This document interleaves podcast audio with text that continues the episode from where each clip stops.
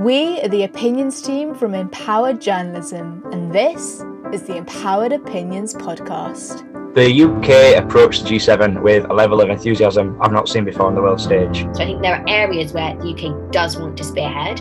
Whether it actually has that capacity is probably a different matter. Half of the world is under 30. You know, we really do need to be considered. I think we should be focusing less on like plastic straws and more about like ending the fossil fuel industry. Hello, everybody, and welcome to the ninth episode of the Empowered Opinions podcast. My name is Eva, and I'm one of the opinion editors here at Empowered. And today I'm joined by my fellow opinion editor, Arvi, and two very special guests to talk about the G7 summit. So I'd just like to start off by introducing our guests to the podcast. So, first of all, we have Evie Aspinall, who was the head UK delegate to the G7 Youth Summit in 2021. And I'd just like to ask you, Evie, if you could provide a brief introduction to your role and explain why you believe that the Youth Summit for the G7 is so important. Hey, yep. So um, this year I had the privilege of being of the head head of the UK's delegation to the G7 Youth Summit. So the G7 Youth Summit isn't like a mock G7; it's like a legitimate thing. It's one of the official engagement groups of the G7. So there's also the Women's Seven, the C7, um, which is civil society, and um, Science Seven, all of those groups as well. And then we're officially there to represent young people's voices. Um, we get an incre- incredible opportunity to be in so many amazing rooms. I met the Prime Minister. I've met the G7 Sherpas who basically do all of, of the donkey work during negotiations and met so many amazing people um, working with young people across the G7 countries um, to come up with a communique and then presenting that to, to leaders as well. So it's a really amazing opportunity for young people to have their voices actually heard at the G7. Amazing. Thank you so much for that introduction. And then our second guest today is Dominic Jones, who is also a UK delegate to the G7 Youth Summit of 2021. Um, and I'd also like to invite Dominic to now introduce himself to the podcast and kind of provide a short introduction to what he, the part he played in the G7. Well, it's good to be here, guys, and thank you for inviting me. Yeah, so I worked alongside Evie and other members of, of the UK delegation to represent the the voice of, of young people at, at, the G7 this year. So my track was the economy. So I was very much involved with lots of discussions with um, civil servants, with um, senior officials, essentially um, looking at the economy and, and how we can make it better, how we can build back better. That's the phrase, but um, essentially do it properly and do it with the voice of young people and, and the interests of future generations at its heart. So I had an amazing experience, rubbed shoulders with some very important people, spoke at some very important conferences, uh, and basically, you know, waved the flag for young people at every opportunity. So uh, it'd be great to talk more about it and, and share with you uh, how how cool it was just to kind of be involved with it and, and really make a difference. Yeah, that's fantastic. And thank you both so much for agreeing to talk on our podcast today because I think personally I'm quite interested in politics as a young person. I think it's really important that we get young people more interested in politics and kind of talking about these global issues that do ultimately affect young people and will um, impact the next generation. So, Arvi, would you like to kick us off with the first question for our guest today? Absolutely. So, first question, maybe a bit of a lighter one than the rest of them. So, as uh, this was the first in person G7 summit in about two years because of the pandemic, do you think it lived up to the hype? What were your opinions on it? Um, I'll go to Evie first.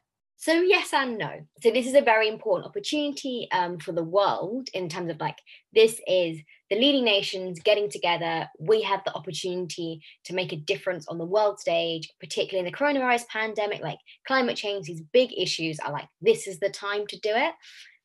Whether that was achieved, I think is debatable. I think it's an ongoing problem with the G7 and the G20 and kind of a lot of these international bodies is a lot of talking. And there is value in that. There is value in building consensus and creating like statements. They are valuable in themselves, and that changes the discourse and it changes the way different countries are thinking. But in terms of concrete commitments, I think we would broadly say that it didn't go far enough. And I think that's pretty much a consensus across the board. Um, a lot of political thinkers talking about that is that, you know, we didn't get the concrete commitments that we would have liked it was important that they met it was important that those discussions were had but did we make the substantive change that we could have i'd say probably not and dominic uh, very much agree with Evie. There was a lot of hype, and uh, rightly so, because it was a, a momentous occasion. Um, not not just the, in the political world, but also in the, the civil civil society world as well. Um, there was an amazing group of young people that, that sang a song, a very catchy song about the G7, and really kind of built up the, the buzz, not just in Cornwall, but around the UK and around the world as well. So there was a lot of that. Um, I actually think it did. Um, I think it was was a big deal to, to get them around the table, get them kind of smiling and being together and and addressing some of the hard issues. Um, I know we're going to come on to talk to them, but I think uh, conversation is really important. But then on the other hand, uh, there was a lot of uh, let's say qualitative kind of promises, kind of nice words, kind of nice promises, but not really much on detail. And that's what we were looking for as young people: is what can you do for us? What can you commit to, uh, both now and for the long term? And, and a lot of that was lacking, unfortunately. That's really interesting to hear you both say that because I know a lot of the time people are very skeptical of these really big events and whether they live up to their the sort of promises on paper and whether those go through. But I, I, I mean with you and hope that some some of that does actually take place and does actually find its concrete path. And i know we're going to go on to talk about that. Eva do you want to leave with the next question? Yeah definitely. So we're kind of going to go into a bit more of the nitty gritty detail now. So as i'm sure most of our listeners are aware the g7 leaders and um, signed up to the carbis bay declaration on health which meant they were vowing to take steps to ensure that um, the global devastation that coronavirus caused is never repeated and much of the UK's response to COVID 19, as we know, was derived from the science evidence based um, underpinning policies in the 2011 UK influenza pandemic preparedness strategy. That's a bit of a mouthful. um, and we've had pandemics before, and we're probably going to have them again. And we said that we learn from them. But how do you think the actions at this this year's G7 summit do they kind of prove that we're ready to learn from them? And do you think ultimately we're going to be better prepared for any pandemics that we have in the future? Basically, do you think global leaders are going to be able to deliver on these promises that they've made about kind of building back better from COVID 19 and making sure it doesn't happen again? So I'll go to um, Dominic first on that one. It is a very technical health question, um, and I, am not a technical health person in the slightest. But um, there was a bit of ambition, which is always nice. They understand the seriousness of the situation, which is, you know, good, good thing, especially given that these meant to be representing the the seven richest and most powerful countries in the world. So that's good that there's kind of some global action on that. And in terms of the detail, I think there's so many different issues. In particular, the vaccine issue. Um, there's there's kind of so far that you know one of our policies was t- to drop uh, patents, a temporary waiver of patents, and we were kind of looking forward to that level of ambition to kind of address the seriousness of the situation, and that wasn't in there. So you know, like I said, pandemics do occur regularly, but this has been one of the worst pandemics and affected every corner of the world and every kind of person. And I don't think the leaders quite managed to step up to the problem in terms of that. But that being said, there is some good promises, in particular, uh, the, the promise to deliver millions and millions of vaccines, but that's only a certain percentage of what's needed. So, unfortunately, on that, again, there's always a but with these things. Yeah, that's really interesting. And just before I go over to Evie, I've just got a follow up question now because you kind of made me think about something. When you're talking about ambition, it just made me think about kind of young people and their role that they play in the G7 and in global politics in general. And do you think maybe that young people are necessary to kind of push global leaders to be ambitious and to have these kind of greater goals and to make these more concrete plans and rather than just like the fancy words you were talking about earlier? Absolutely. You know, young people, the the citizens now, but they'll also be citizens for years and years to come. Um, you know, half of the world is under 30. You know, we really do need to be considered. In response to that, actually, people can accuse us of being naive and, and over ambitious, but actually, you know, if you're not ambitious, what are you? If you're not wanting to change the world, then then what are you? So very much young people need to be at the heart of everything. Hopefully we've set a good precedent with this with the U7 this year and that can be reflected in, in other world decision making processes. So the, the voice of young people is needed now more than ever, but then also uh, for years to come as well and, and long way it continue. Yeah, definitely. Thank you very much for that answer. And thank you for kind of answering my follow up question as well. Um, and then I'd like to go to Evie again, talking about do you think we're going to learn from the way that COVID 19 was handled? So, cynically and quite depressingly, I think I'm going to say quite strongly no.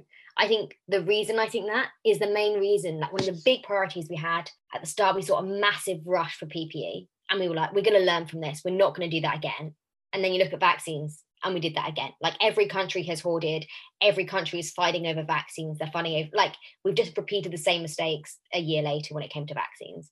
And like, I genuinely think this is partly a problem of like the way our political system functions, but you have a system of nation states where their inherent purpose is to protect themselves and protect their people and they will always think of them first. And like yes the uk might say oh we've got some spare vaccines we'll give them away. But like by that point the, the, the, pandemic is still spreading in other countries that still need help. And i just think that's somewhat inherent. And i think that there's not that level of ambition on the multilateral stage to ever change that I think like a long, long way to go. And so, yes, you'll see these great things coming out where they're like, oh, we're going to do a new preparedness strategy. Um, there's loads of like stuff the UK it says it cares about. It's going to work on this.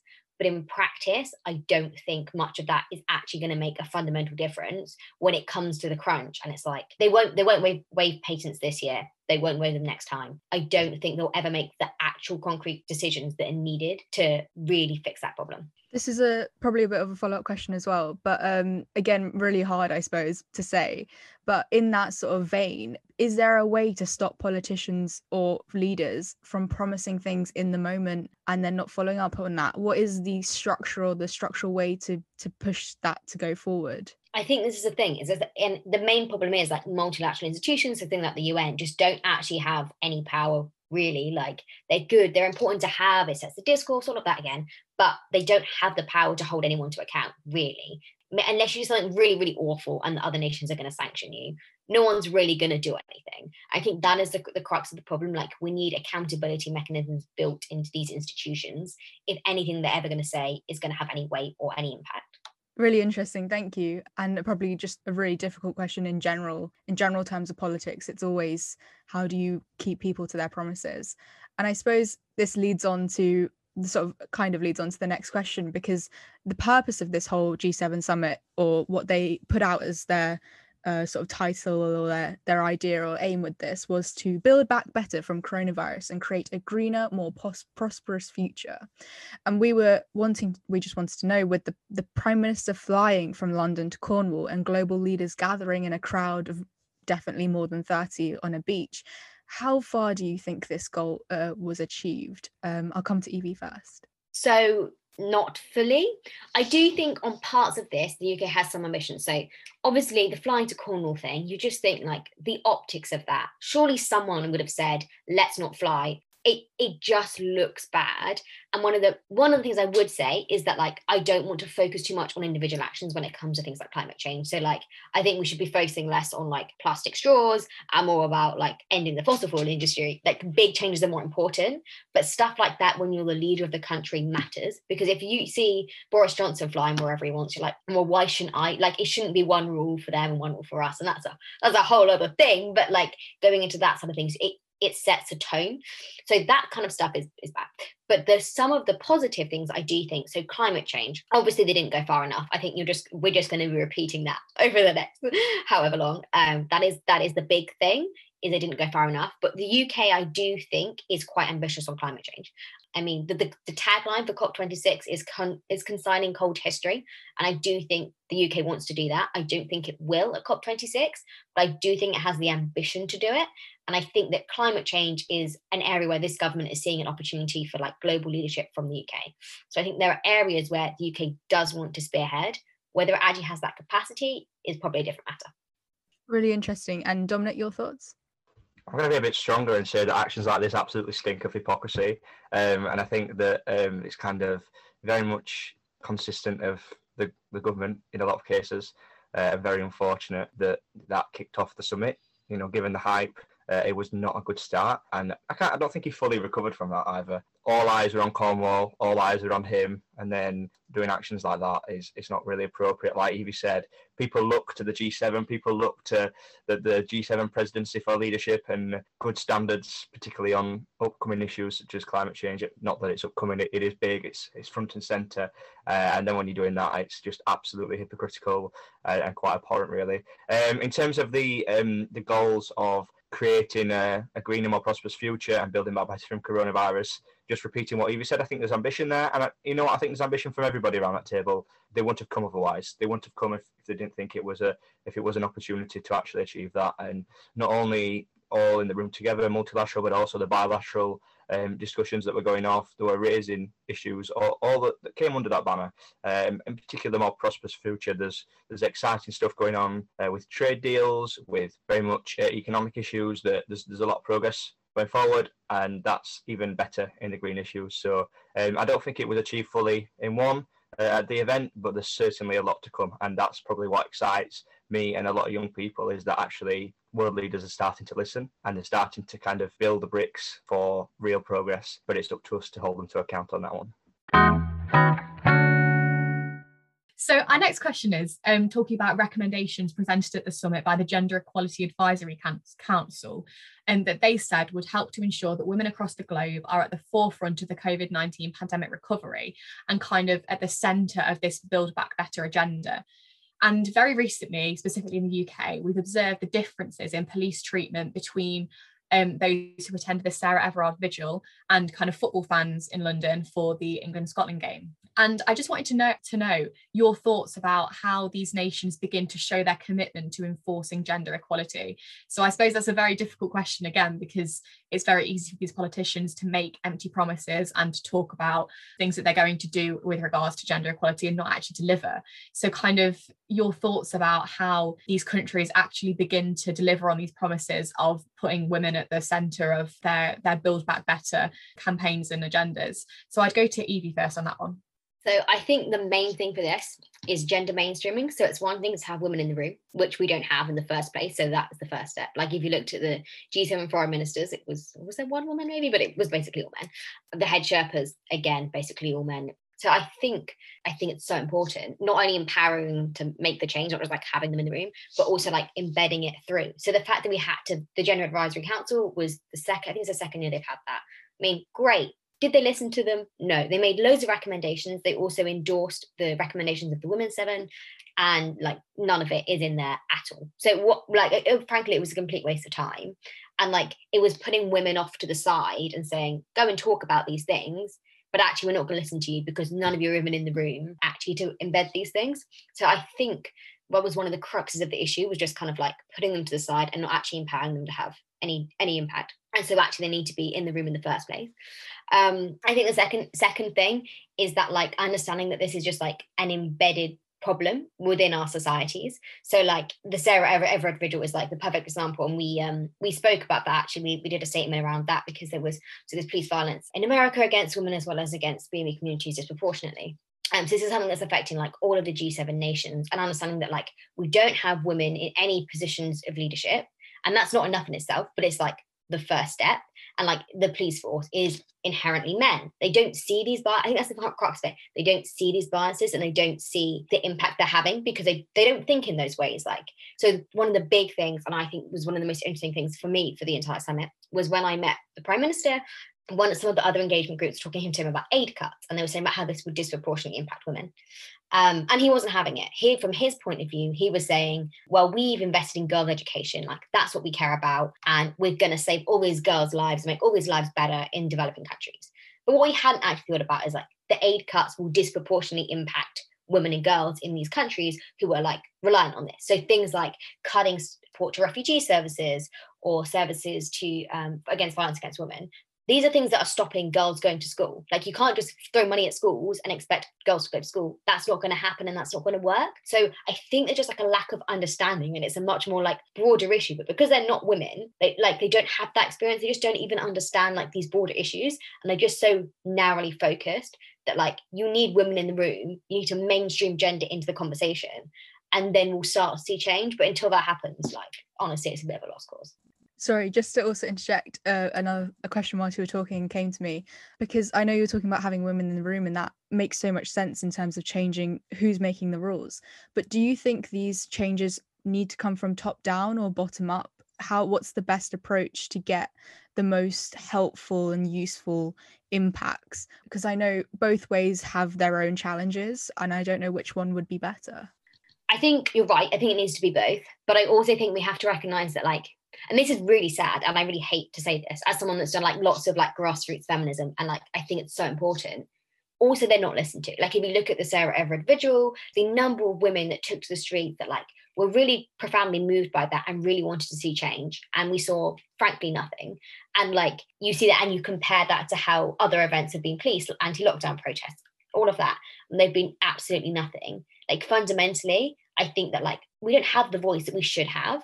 And you see these really important movements and like nothing happens. I mean, even like, you know, even all of the parties' sort of solutions were let's get more police. No, let's not get more police. Like that's not the solution to violence against women. We don't want more police on the streets. Like the police are inflicting violence upon us.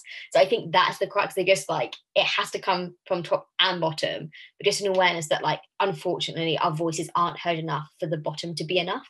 Yeah, that's a really, really interesting answer. Thank you for that, Evie. And it's a really, it's really interesting to hear your insight, obviously, um, as somebody who's gone into the, the political world a little bit with being in the Youth Seven. So it's really interesting to hear your insight into how um, women do struggle to get into the room, and we need to kind of get women at the table, if you like, to be able to enforce this change.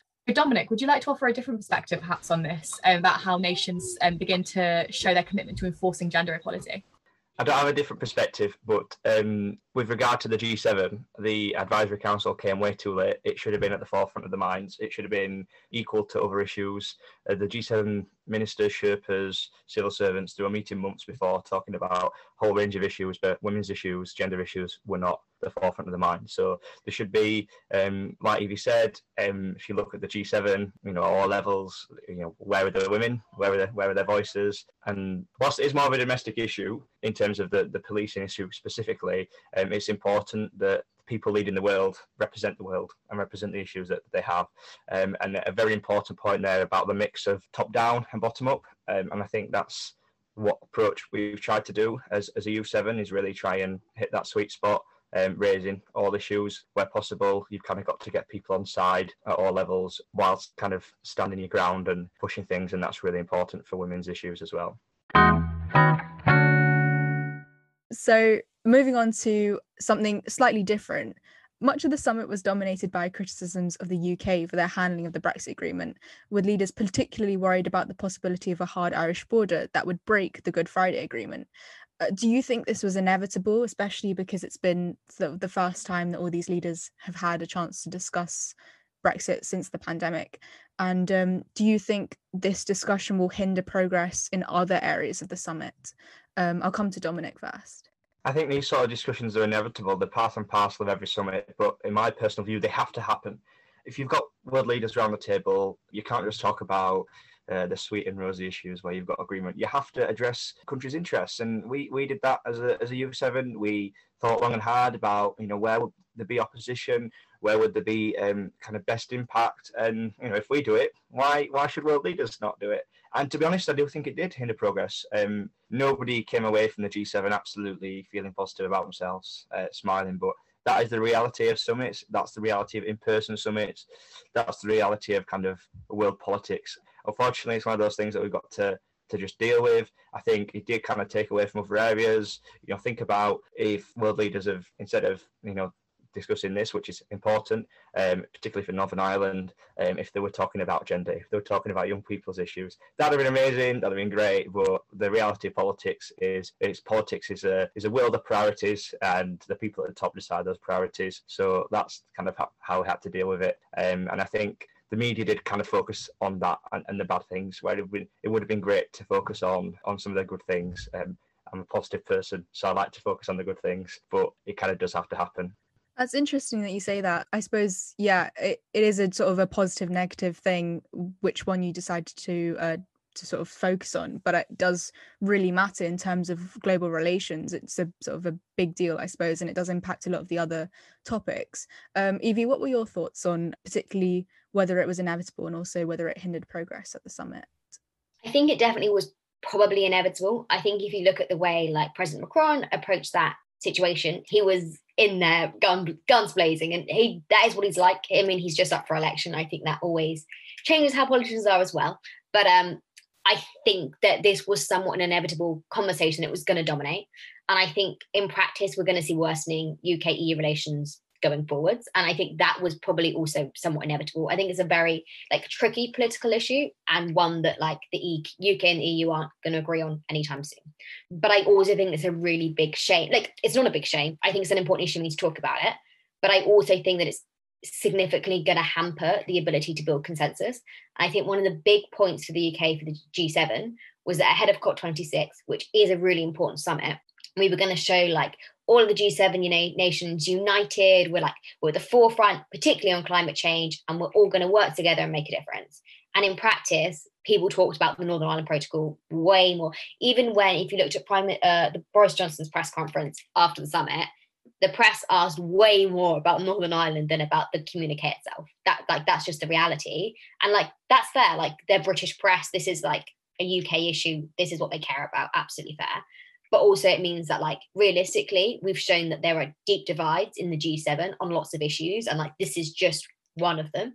Um, you'll see them on the other like you know the us and the eu as well. The tensions there around china and things. But like this is going to be a big one. And actually like if we can't build consensus in the g7 are we going to be able to build consensus across the world ahead of cop26 probably not um, just to follow on from that, do you think the onus is on the UK to push for more consensus and to be sort of a, a cooperative force? But did they approach this with like a non-negotiable attitude and is is it their fault or is it a, a group a group problem? i think it's a group problem i think both sides are not going to budge like i think to the defense of the uk i think we went in trying to be like let's not make this the topic of the main conversation I think that was perhaps naive and was it was inevitable.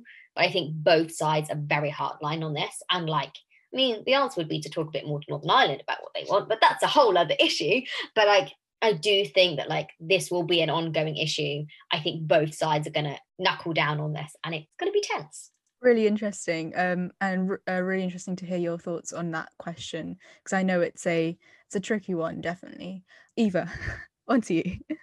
Sorry, I just wanted to stay on that topic for a little bit longer because I had another follow up question. Um, to actually both of you, do you think that this G7 would have been more effective and could have made more progress had the UK remained in the EU? And do you think maybe that would have changed the way that some of the issues were discussed in the G7? So I'll go to Evie first with that one, and I'd like to hear Dominic's thoughts as well. I mean, I I'll be open and I voted to remain, and I would say yes. Like I think that like fundamentally, like the UK EU relationship was inevitably going to be strained after Brexit and those tensions will be filter into everybody that we engage with the EU on. And like it's things like vaccines, we're seeing it there again. Like if with the UK we're still in the EU, those tensions would be much less of it. Well, it would also it would have created its own set of problems, but like there would have been a, a very different set of issues. So I think that like Brexit has played a significant role in like that that issue. I do think there would be other issues that would be prominent in the G7 instead. So I think there would have been more focus on China and the divides both within the e, within the EU and between the EU and the US on China probably would have taken center stage instead. So I think there will always be certain tensions which are like brought up at the G7 and like overly dominate. But like I do think Brexit didn't help on this one. And then Dominic, would you like to give your thoughts about this as well? I'm, I'm actually going to disagree. Um, I do understand that those kind of issues would have been a bit more civil, but as we know, the UK and the EU, they always like to disagree, whether they're you know in or out or whatever. It's just a historic thing. The UK approached the G7 with a level of enthusiasm I've not seen before on the world stage, and I think that was because of Brexit and the pandemic. Um, I really think it wanted to show itself on the world stage. Um, I don't think that would have happened if it was in the EU. It's very much kind of the start of a new era. Whether it's a good era or a bad era is up to personal opinion. But um, I think certainly the government wanted to show itself as this new, free, independent nation, whatever you want to call it. And it, it tried to do that. It tried to kind of do sell itself to the world. It, it, did that by inviting Australia, South Korea, South Africa, and India to the table, kind of showing that it's it's more than um, just a, another European country. But I do completely understand that actually it could have caused more problems. So I don't think it would have necessarily had more progress, but I do think um, that the, the buzz, the hype, would not have been as big uh, if we were still in the European Union. Um, I'm just going to disagree again. Sorry, but I think that like any G7 nation enters the G7 like presidency as like with a load of gumption. It's like seen no matter what to be a huge thing. And like maybe, yeah, we had a bit more to prove post Brexit, but I don't think that in any way outweighs the extent to which like UK EU relations are severely strained by Brexit and will be for the future. And I think that like ahead of COP26, we were always going to be super into the G7 and super into COP26. And like I don't think that Brexit, I think Brexit just like hampered that entirely that's really interesting that you both have very different perspectives on that. I'm uh, sorry it was quite a controversial question, but I think it's something that's worth thinking about because Brexit is still at the forefront of our minds and we still don't really know what the impacts of it are going to be as we kind of move to a UK that's outside of the EU. But this is a bit more of a lighter question now. I'd like to move on to kind of discussing both of your involvement with the Youth Summit. So, as we've discussed at the beginning of the podcast, you were both heavily involved in this.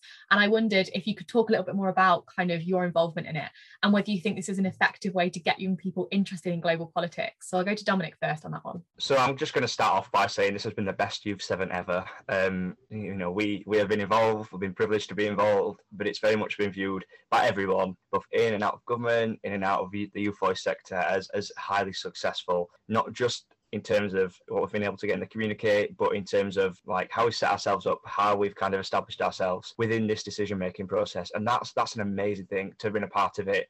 For me, the best things about it was not necessarily the communique. Yes, it was amazing. Yes, working with kind of other young people. It was great. The best thing for me was the stuff outside. So I was very much involved with the G7 Employment Task Force. We gave uh, presentations to them. We worked with the Labour 7 to design a, a report and a presentation on uh, the future of the workforce um, and the labour market in 2030. That was an amazing experience. Um, and we also got to speak at the Labour 7 conference as well. So um, I was on a panel with the leaders of the, the Trade Union Congress, the OECD, the International Labour Organization. That was the biggest thing for me. Um, and it was great that we could kind of amplify the voice of young people in spaces that have never ever seen been seen before and really um, make some you know strong points realistic of course but um, that, that were clear and that were ambitious. So that that's great. And this, the y7's been amazing. And then we come on to the communique and actually if we're looking at it you know objectively uh, we've got the most ever in a communique. That voice of young people, it's great to kind of establish, but actually it has made a difference. Uh, Evie will talk more about um, some of the stuff that she's been engaging with the with the prime minister, but through that being involved with the process at a very uh, high level and, and strong level, we've actually managed to do that. And specifically, uh, we got a mention uh, with the work that we've done on the employment task force, and we also got a, a very strong point on um, addressing forced labour in global supply chains. And the ambition that I've talked about, uh, you know, both me and Evie have said that, that was needed is actually reflected in this uh, because it, it, it, looks at the global supply chains, it looks at the kind of outward looking more than that, and it's that very much multilateral approach, working with uh, other organisations to, to tackle this out. And um, there's actually a promise for G7 trade ministers to actually, you know, bring their heads together and, and think about things more. Again, not really much detail, but actually they're starting to understand some of these things and and look a bit more outwardly. Uh, and just to have that in was was great alongside some of the other stuff. But really, really important to have the voice of young people, and that difference would not have been made without our strong voice. Amazing. Thank you so much for kind of enlightening us as well a, a little bit more about what you were involved with um, in particular, because prior to kind of researching for this podcast i wasn't even aware that the youth summit was a thing. I didn't know that it was kind of such a such an integral part now of the way that the g7 operates. And i think it's so important that we make more young people aware of the fact that there is this voice for young people within this massive world stage because oftentimes I think young people can become a little bit scared to kind of put their voice out there, especially because, as Evie was talking about previously, young people are often considered naive or too ambitious, or potentially that they're just not kind of worthy of that same level of respect as these huge world leaders. So it's so important, like you were saying, Dominic, to get um, young people involved in this kind of thing and to get young people's voices heard in this way.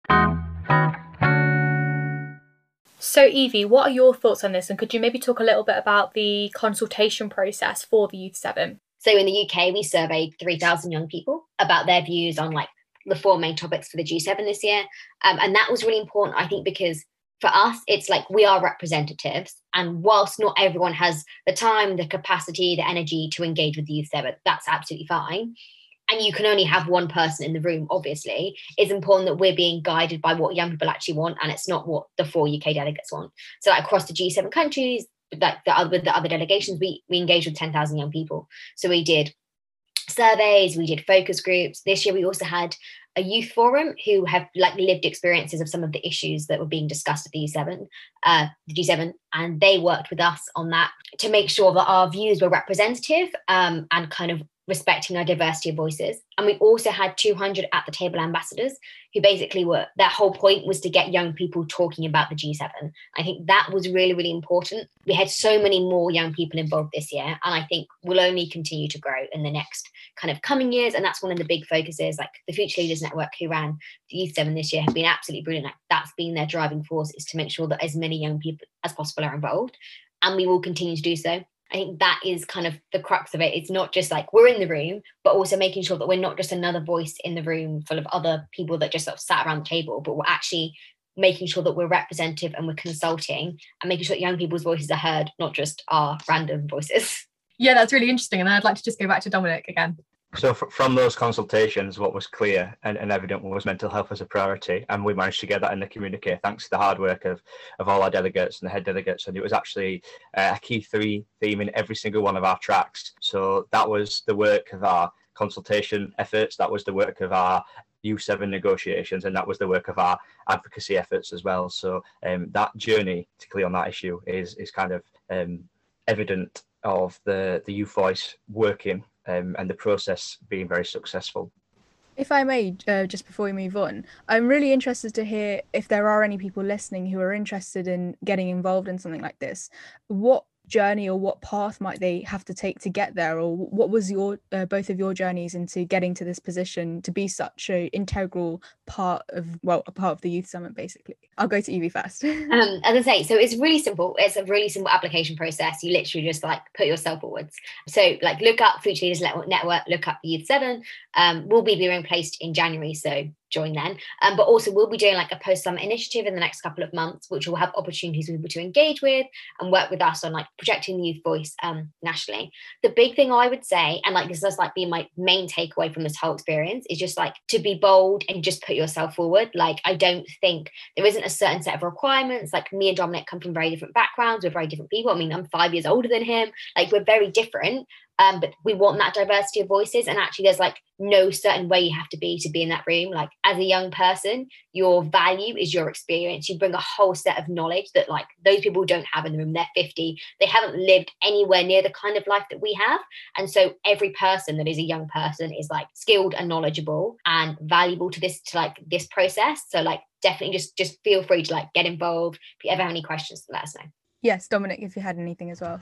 Yeah, well, my background is in in youth voice. I've done a lot of stuff. Um, I am only 19. I'm still a student, but um, kind of I bring a, a, fresher perspective, having been involved in a lot of youth voice structures, such as uh, my local youth council, the, the National UK Youth Parliament, and uh, kind of like regional youth combined authorities and stuff. So, uh, kind of on that level, bring that kind of experience, and it's been great to harness what I've learned and, and the skills I've developed to another level completely, and it's it's been amazing. So, I just just say to anybody, don't be put off. You bring what you bring. You're you you are your own unique individual. You have your own unique skills, experiences. That that makes kind of makes you an amazing you know that's why young people are so amazing because we have that freshness we have that that ambition. Um, and if you can bring that ambition to the table as the world leaders bring their own interests to the table we just need to be in the room raising stuff. So if you want to be a part of it just keep going keep keep waving the flag for young people and uh, there will be something for you. Uh, you can you can do it. Really interesting and, and great to hear both of you say that. Um really motivating actually. I hope lots of people listening go ahead and um, apply and try and get involved in that Of following on from that, as a result of youth campaigning, the G7 communique references the impact that the ongoing pandemic has had on mental health and well-being, as we just discussed with um, Dominic mentioning um, the impact that the youth uh, forum had on that particular priority why was this such a big priority for the Youth Summit? And what other policy recommendations do you feel are particularly important from the Y7? So I know we've touched already, but if you had anything to add, Dominic, um, I'll come to you first. I think um, on the issue of mental health, I've not necessarily got a lot to add because that's not my policy area, but I just know that it's such a big priority for young people and it's great that we were able to shout that because uh, you know we got to be loud and proud about the issues that, that that young people are concerned about and I don't think it will ever not be an issue.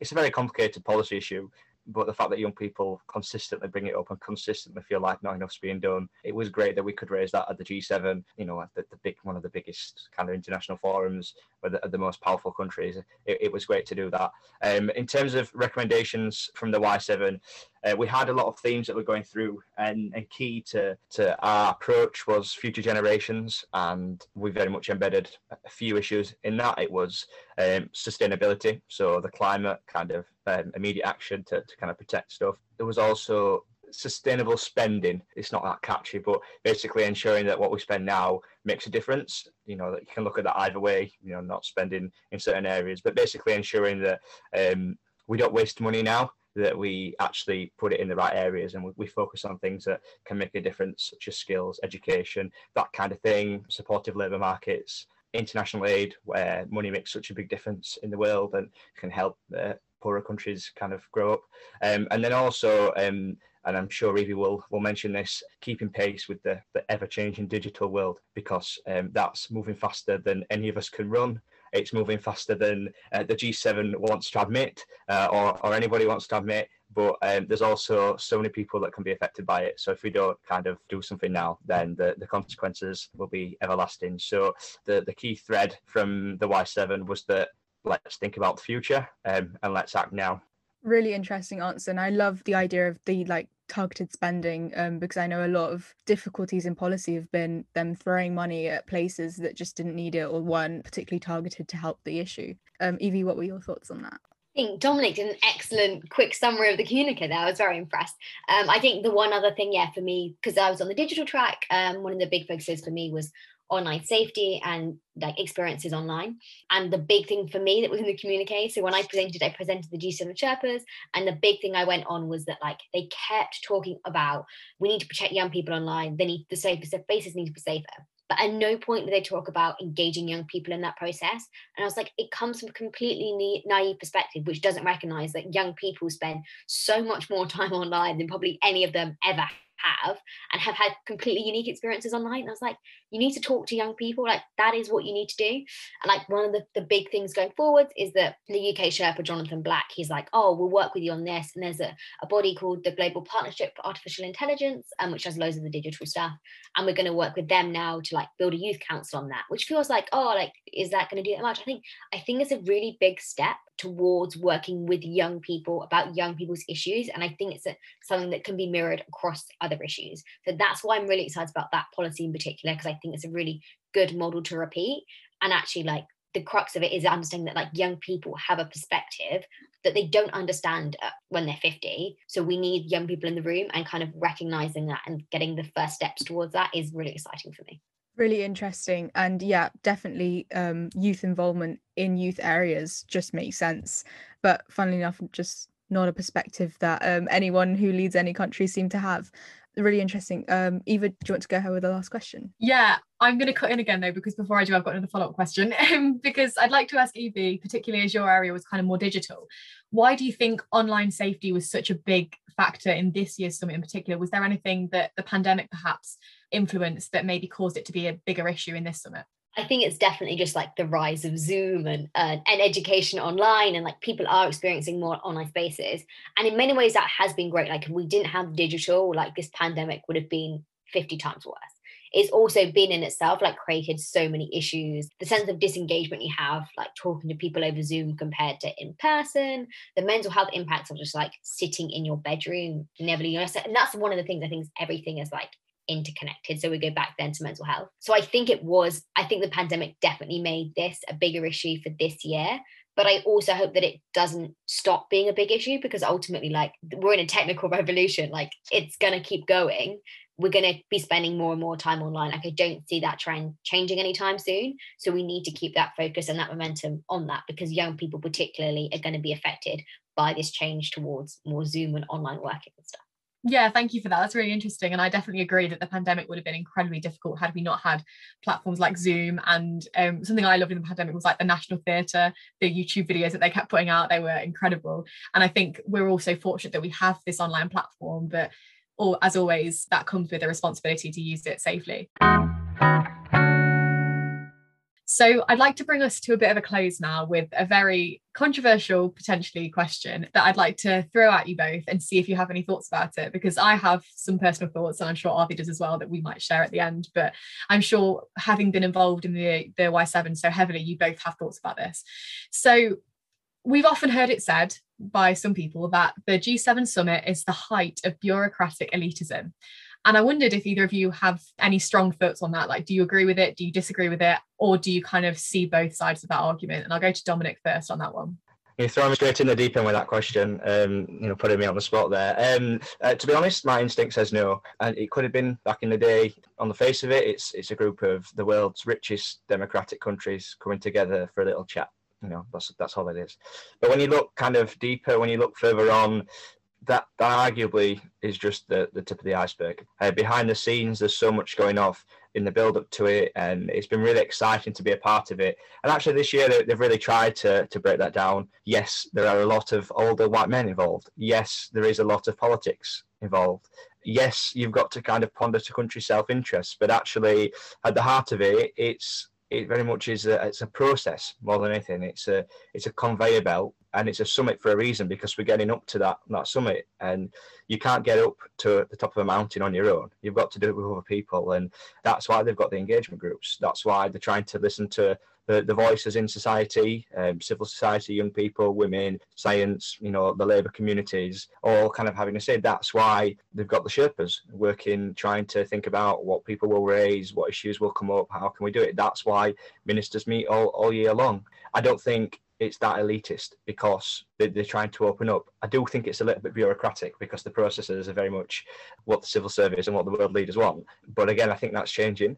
We have come across some very interesting ways of working that have surprised me, namely um, and I'm sorry for outing them, but it has to be done. A 49 slide presentation by the Labour 7 that just did not need to be 49 slides, could have been done in 15. That kind of outdated way of working uh, is evident across uh, the G7 process uh, by a lot of different groups. So uh, I'm going to say no, uh, but I do understand uh, why some would say yes. Um, I think the G7 is changing and he's going to get better, um, building on the success of this year. Um, so my answer is a big fat no. Very interesting. That's but kind of a different perspective to the one that I have, and because obviously I'm not obviously not as involved with the G7 as either of you are.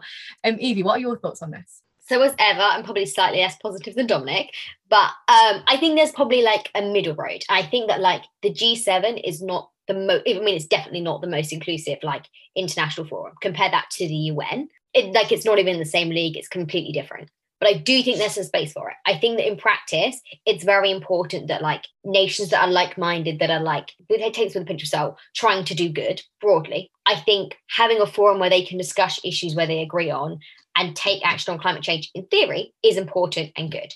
And I think they are becoming more reflexive. So things like the D10, um, in, in like inviting South Korea, South Africa, that kind of thing, that's good. I think there's a growing recognition that the G7 model as it is doesn't work. Like there's not enough interesting voices in that room. And I think actually the invited guest this year, I mean, it was primarily driven by a, a dislike of China.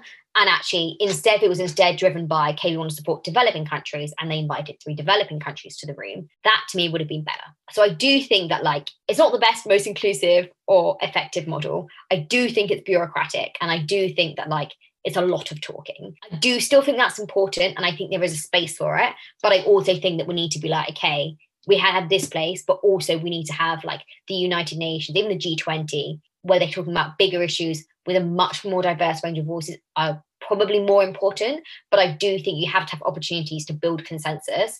Otherwise, like realistically, if we didn't have the G7 and these countries weren't talking to each other, no one would be taking the leadership on climate change, say and that would be bad. So like objectively like we need the forum but we do like it's not inclusive and it is bureaucratic I think that's a very nice perspective to finish on, Evie, because I think personally, um, I would have to agree that it, it, doesn't seem to me to be very inclusive. And it seems that there are other forums, like you say, like the UN, that seem to be much more um, representative of the world stage in general.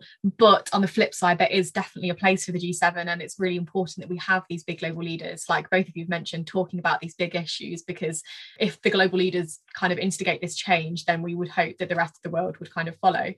Um, Adi, do you want to finish off by wrapping this up? Yeah, I just just add um, my own thoughts on this. I I think it's really interesting to hear both of you talk about that specifically because I know if you take like the average Joe, right, all they would have heard about in terms of the G7 would probably be Boris Johnson flying to Cornwall and the the sea shanty group who sang at Cornwall. Like I don't think anyone really knows any more in depth about that.